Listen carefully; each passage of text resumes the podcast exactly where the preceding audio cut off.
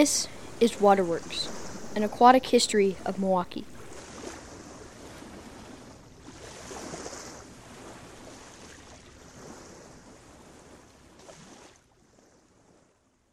Hey, Anthony. Hey, Chris. Uh, why don't you go ahead and start by introducing yourself? Sure. Uh, I'm Anthony Vicari, and I'm a graduate student in the history department at UWM. Great. Do you want to introduce yourself?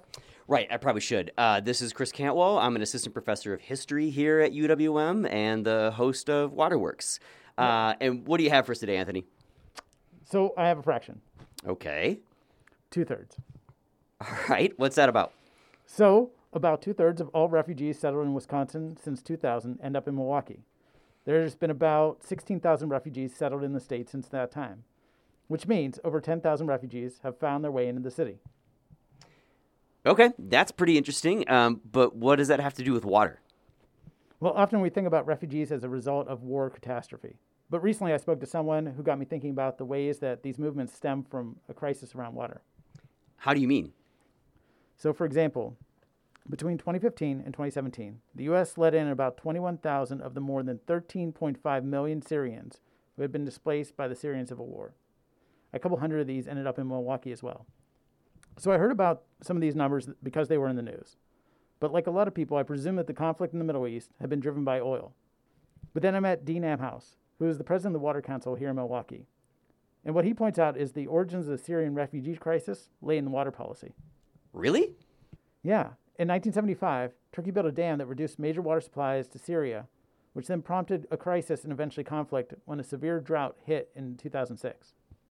my fear, and this has been played out even by a recent report by the Department of Defense, is, and it's already been happening for decades, is when there are water shortages and there's drought that causes food issues, which causes um, conflict, which becomes disruptive, and it becomes a geopolitical issue.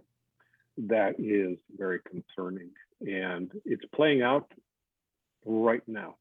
And, and you can trace back to even things that you know occurred with Syria a long time ago, can point to a drought that was the trigger to get things going as well. Wow. So, what Dean's saying is that a lot of the crises that we think have military or political origins are actually tied to issues around climate and the environment. That's right, and Dean points this out. We're so concerned with resources that are renewable, like oil, when we should be concerned about resources that are essential, like water. When it comes to you thinking about oil, and this is evident right now, there are a lot of alternatives to oil, and there is a greater effort to reduce our oil and gas usage. So there's wind and there's air and wind and sun and, and so on. But when it comes to water, there's no alternative at all. We can't point to something else the water that has been on this planet has been on this planet forever. It basically just gets recycled and moved from one place to another place, another place. What is changing is in what form is that water, in the sense of frozen, less frozen, and that then gets into our oceans, which causes other issues. And then it's also the quality of that water. So, how do we deal with it? But we can't go and manufacture something else to replace it. So, that's why I think it is just even more precious than oil. That's really powerful, and I totally appreciate Dean's point, but I'm still not totally sure why we're talking about this on a show about the aquatic history of Milwaukee. Well, Dean is so knowledgeable about this issue because, as I mentioned earlier, he's the president of the Water Council, which is based right here in Milwaukee. And as part of his role, he works with leaders from across the globe to advocate for sustainable growth that protects our finite resources. In fact, Milwaukee has become something of a water hub. Here in the city, we have a unique density of water tech companies, academic programs devoted to freshwater science, and utility companies that have all made Milwaukee a leader in water policy. And how that happened is the story I want to tell you today. That sounds great. Why don't you go ahead and take it from here? So, as we learned in previous episodes, Milwaukee has not always been so stellar when it came to caring about water. With the city's industrial might, which remember, was made possible in part by its access to the lake and rivers, also came pollution. but in many ways, the area was just an awful steward of its waterways throughout the 20th century. When I worked in the chem lab, one of my jobs was, I think, weekly to go down to where their discharge pipes were at the Milwaukee River and take samples and then measure the amount of sus- suspended solids, measure the amount of dissolved solids. This is Dennis Grzezinski, who had worked for the Kohler Corporation in the 60s as a high school student. And part of his work involved monitoring just how bad the river had gotten. But when I did that, there was just this huge delta of what looked like asteroids. I mean, you know, colored all the colors of all the metals in the world, you know, because there's cobalt, there's chrome, and there's uh, ground glass of, of all kinds for the enamels. And I mean, you know, it sparkled. This was a great example of how the focus in America at the time was on prosperity and not taking care of the earth. After World War II, workers returned home to factories and their families. The baby boom strained the system on a regular basis. The water treatment system overflowed nearly 10% of the time. This filled the rivers with a toxic sludge of human waste and factory byproducts. The Milwaukee Sentinel even penned a multi part series in 1966 titled The River is a Slum. The spark for change came from Wisconsin's own Gaylord Nelson, who made environmentalism his signature issue. A Democrat from Clear Lake, Wisconsin, Nelson served several terms as Wisconsin state senator before going on to be elected as governor in 1958 and then senator in 1962. At a time when the civil rights movement, the women's liberation movement, and other cultural revolutions were underway, Nelson became an advocate for the environment, and he sought to build a social movement in support of the earth as well. I had a chance to meet with Nelson biographer Bill Christofferson for coffee in Milwaukee's Bayview neighborhood. It was a rainy autumn afternoon, so we were forced inside the busy Anodyne Coffee Roasters. When he was governor, the Republicans pretty much ran the legislature, but he had one visionary program that, that was called the Outdoor Recreation Action Program. It was going to raise $50 million, and it was used to uh, acquire recreation land and wildlife conservation land and, and uh, conservation easements and state parks. At the time, unheard of. It was like cutting edge. This legislative achievement of Nelson's established him as an environmentalist. He got a lot of national attention for the Outdoor Recreation Action Program, and other states began to replicate it. By the time that he ran for Senate, his environmental record was a big part of what he ran on.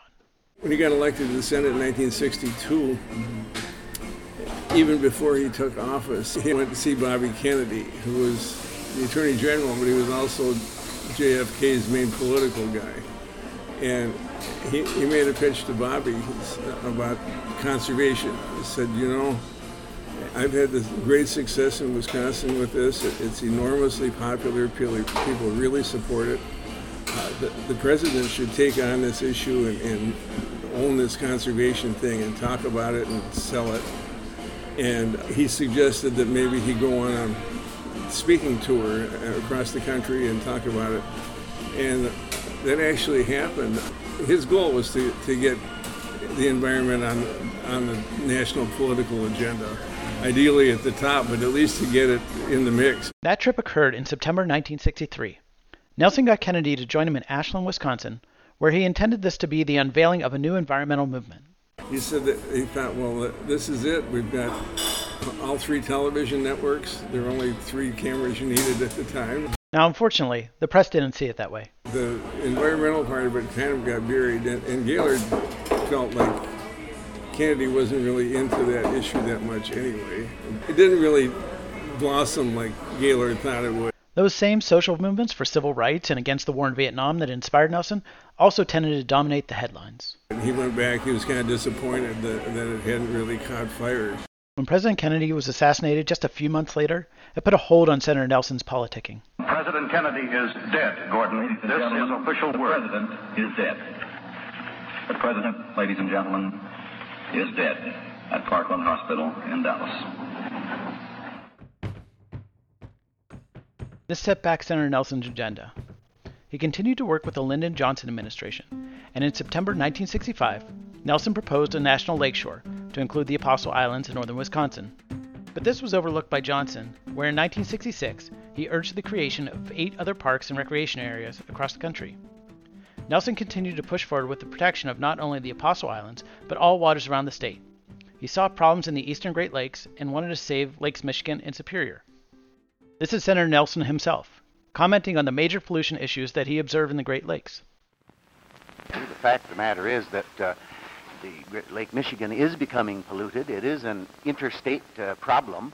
Uh, Michigan has sat there and uh, watched uh, the destruction of Lake Erie and uh, with the seriousness of the problem we have in Lake Michigan, we should be bring into the uh, into the problem or to the solution of the problem all of the available resources there are. And I don't see how it's possible to solve this problem at all without participation with the federal government and cooperation with the states. Nelson reintroduced the bill for legislation in 1967 to add the Apostles to the National Park Service. It passed later that year, but again, the Act's passage failed to launch the social movement that he had hoped for. Then he had a light bulb moment. He looked around and saw the teach ins that were happening on college campuses around the country about Vietnam. He thought, why don't we do a teach in about the environment? Maybe we can do that to get young people involved. By 1970, the idea had taken shape. This is Bill Christofferson again, discussing the first Earth Day. Idea was later on that, that he announced it was going to be an environmental teach in on April 22nd, all on campuses all across the country. He he did that in a speech, which got a little wire story, a few paragraphs maybe, that ran around the country. And the response was overwhelming. All of a sudden, his office was just inundated with letters and phone calls and contacts from people who wanted to know how they could get involved. And it wasn't just campuses, citizen groups, it, it was high school, elementary schools, uh, just uh, a real outpouring. As a senator, Nelson had traveled a lot. He had sensed from going around the country and giving speeches that pollution was just a terrible thing. Wherever he went, he'd hear stories about the awful environmental conditions the people had to live with. And all these things that, that were, were going on, and he, he sensed that there was support there if anybody would tap it. And, and so it, it, turned out uh, when he came up with the Earth Day idea that, that it just caught fire like crazy to the point where his office couldn't begin to handle it hadn't thought of Earth Day at the time. And in Congress, there were so many requests for people to give speeches on, on Earth Day. Congress went out of session so they could all go home and do it. On the first Earth Day, people were involved in river cleanups, tree plantings, and yes, political speeches. Right here in Milwaukee, Marquette University had a great outdoor theatrical performance about the harm that humans were causing Mother Earth. Yeah, succeeded beyond his wildest dreams. On, on Earth Day, 20 million people. At the time, that was 10% of the population of the country did something on Earth Day. He, he could not have imagined that that would happen. But here's the thing. Even on the first Earth Day event, Senator Nelson was looking forward to the future. He still wasn't satisfied. This is Senator Nelson giving a speech on the first Earth Day in 1970. By any standard of environmental measurement, any standard, the United States is overpopulated now. Because we have demonstrated that we are either unwilling or unable, or both, thus far, to manage the waste from 200 million people, what will it be like with 300 million 30 years from now? Yet while Senator Nelson helped make environmentalism a national issue, it seemed as though it was all for naught at the local level. The rivers were, were open, stinking sewers. This is Dennis Grzezinski again, who you'll remember tested river water for the Kohler Corporation early in his career. But by 1990, he became a commissioner with the Milwaukee Metropolitan Sewerage District, where he had a front row seat to just how bad the rivers had become. 50 or 60 times a year, when it rained, essentially whenever it rained, the, the sewers overflowed and the sewers were full of both the, the rainwater, the stormwater, and shit and piss up and down the rivers where all the places are that either the sanitary or the separated sewers had their overflow points. Bad stuff flowed in. In the in the biggest of the biggest storms, it might be 95 or 98 percent rainwater, uh, stormwater. But the reality is, this is when it rains, everything that's on the surface, you know, every non-human creature that shits or pisses is doing that out of doors and so much of the surface in, the several hundred square mile service area is impervious, or it's lawns, which may absorb the first quarter inch of rain, but after that might as well be concrete. Whatever's there runs off. As we've heard before, water is political, and this time was no different. John Norquist came on the scene in 1988 when he succeeded Henry Maier as mayor of Milwaukee. He made urban design the hallmark of his administration, which included cleaning up the waterways. Local historian John Gurda notes about how Milwaukee Mayor John Norquist began a quest to clean up the city, beginning with the removal of the North Avenue Dam. I think a lot of that came from John Norquist. He was really anti-dam, and you know, like a lot of environmentalists, and they they choke rivers and they're temporary structures anyway because you have all this silt building up behind them. So in 1990, 90, 91 through there, it was the water was drawn down to make it easier to do some some work on it. Dennis Grzezinski, who worked with Norquist while on the MMSD, agrees. He was a pro environmentalist. His wife, Susan Mudd, was head of Citizens for a Better Environment in Wisconsin. He became sort of a new urbanist. He understood the role of the environment. He understood how, unfortunately, cities in America were designed for cars, not people he got it, he knew it, and to the extent that he didn't, his wife made sure he did. Norquist started with the North Avenue Dam. Since at least 1835, Milwaukee had restricted the flow of its major river to power the area mills and factories. But in 1997, Norquist had the dam removed to increase the river's flow.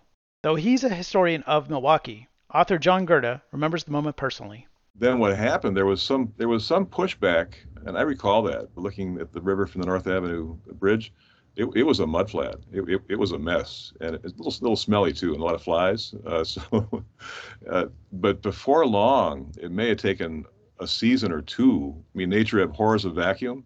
Nature came in there just like gangbusters, you know, and just revegetated uh, all that that mud flat down there. And there were a lot of a lot of activism around cleanups. I can recall seeing that too. Garbage shopping carts and tires. I'm not sure how much was dragged out of there, but it was a lot because people had used that as a dumping ground for a very long time. So, and, and Norquist was uh, kind of, a, in many ways, the, the in the vanguard of people saying, well, let's take it out. Now, around the same time that the North Avenue Dam was removed, the gaze was then fixed on cleaning up the river to make it more usable for the community. Dennis Grzezinski recalls that the area around Riverside Park became a particular site for activism. At the time of the North Avenue Dam's removal, the park was largely an abandoned plot of land that people avoided. You know, otherwise neighborhood folks just didn't use the park. I mean, A, the, the river was not attractive. It was still an open stinking sewer. And B, it didn't feel safe. But as the river began to revitalize, the area suddenly became desirable. Rumors arose that the county was looking to sell that part of the park. They had already transferred part of the park for expansion of the Riverside High School. Part of the park had been dramatically transformed. Ravines had been filled in to provide level space for their athletic playing fields. The park was just dramatically changed. The rumor was UWM may want to build dorms, high rise dorms there. And some folks in the in the neighborhood said, "This is our park. They can't do this." And they brainstormed, "How can we prevent this from happening?" It was at this point that Dennis banded with a number of other Milwaukee residents to discuss how to save the park. We need to make it be used as a park. How can we do that? We could bring groups of school children into the park. That essentially will a provide a good and useful use of the park you know, encourage folks to improve the park. Homeless folks, drug dealers aren't going to be interested in hanging out in a park where there's a class full of kids coming through. They want to be where nobody's going to bother them. What we can do is we can start bringing a classroom of kids from Maryland School or from Hartford Avenue School at UWM to the park because it's close enough that a classroom of kids could walk to the park. The concept of using the river had astounding success. These efforts snowballed into the Urban Ecology Center at Riverside Park, and Dennis came to serve as president of the center's board. The single classroom that the Urban Ecology Center had begun with quickly filled within a few years. They had expanded to additional locations at Washington Park and a third and newest one in the Menomonee Valley. This third location is just amazing. It's beautiful. And it's a fantastic example of how Milwaukee is cleaning up its act. Dennis, in particular, notes how the Menomonee Valley location intentionally tries to look like the area before the city's development. It looks like glacial moraines and it's been sculpted. It's covered in trees and prairie. Has some ephemeral temporary ponds, has a mile or so of the Hank Aaron Trail, has probably a couple miles of hiking trail. It looks wonderful. It's an incredible, incredible place, incredible experience. The attention that Milwaukee has been paying to its waterways have already begun to pay dividends. In 1990 91, DNR did a fish shocking project between Riverside and, and Gordon Parks on the Milwaukee River, where, where the Urban Ecology Center is. So they shocked the river, identified, kept track of the fish. There were carp. They found carp and goldfish or carp. That's all there was. No other species of fish. When the school kids had been brought to the bank of the river and took their little dip nets and looked to see what little life there was among and above the sediments and the banks, they basically got ugly poison tolerant slugs. That was what was living in the river. And that's why there wasn't anything but carp in the river. There wasn't any food for anything else. Now there are 40 some species of fish in the lower Milwaukee, in the lower Menomonee, and the Kinnickinnic. And this, in many ways, is the river we enjoy today, thanks to the efforts of people like Nelson, Norquist, Grzezinski, and the communities that they worked with. The river is now a center of local pride rather than a problem to be managed. And it's through these efforts historian John Gurda sees a shift in how Milwaukee has come to think about its waterways. Why do you do it? Uh, you do it because we screwed things up, and it's it's making amends, you know, for the extirpation of all these species and reintroducing them. And in the case of the sturgeon, what's so powerful there is that sturgeon are, are sort of late bloomers. You know, they don't spawn until they're 20 or 25 years old. The act of faith that's required to believe that you're releasing a little fish, you know, who's going to come back in 25 years to make the next generation. It's a little like planting a tree whose shade you'll never enjoy. And I think that's a very cool statement. We're counting on the, the river being clean enough, you know, for them to be able to raise their next generations. So I think that's a powerful statement. Now think for a minute that only 3% of the world's water is considered freshwater. That means when we look at a map and we see all of that blue, only a small, small fraction of that is actually usable by humans. Now, Milwaukee has an opportunity to continue to show the world how to be good stewards of that water, as it has at its doorstep 20% of the world's freshwater supply in the Great Lakes. And as historian John Gurda notes, Milwaukee has grown to become one of the world's foremost stewards of that supply. Milwaukee's done a lot of things right, and we don't give ourselves enough credit for it. That starts with the lakefront. Look at the other Great Lakes cities, what they've done to their lakefronts. You know, Cleveland is a freeway.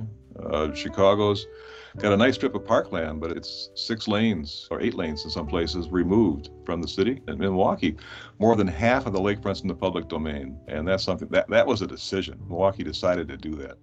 And that's something that I'm sure there are other Great Lakes cities who envy what Milwaukee has here. And uh, we can be a role model. We can be an example of how they might reintegrate their rivers uh, into the urban scene.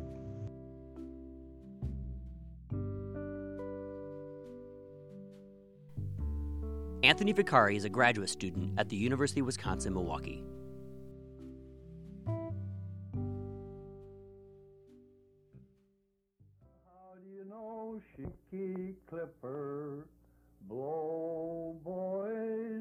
Well, our show today was produced by Anthony Vicari with help from myself and the students of History and New Media at the University of Wisconsin Milwaukee. This episode featured material from the Milwaukee County Historical Society, the University of Wisconsin Milwaukee's Archive, and the Internet Archive. Music for this episode is by Poddington Bear and the Blue Dot Sessions, while our concluding song is A Yankee Ship Came Down the River and comes from the Wisconsin Folk Song Collection at the University of Wisconsin Madison. Thanks this week go out to John Gurda, Dennis Grzezinski, Dean Amhaus, and Bill Christofferson. And an extra special thanks to Ben Barbera of the Milwaukee County Historical Society, whose exhibit, Milwaukee Where the Waters Meet, inspired this season. Milwaukee Where the Waters Meets is on display at the Milwaukee County Historical Society from January 13th through April 23rd, 2022. Waterworks is a production of the University of Wisconsin Milwaukee's Department of History and the Milwaukee County Historical Society.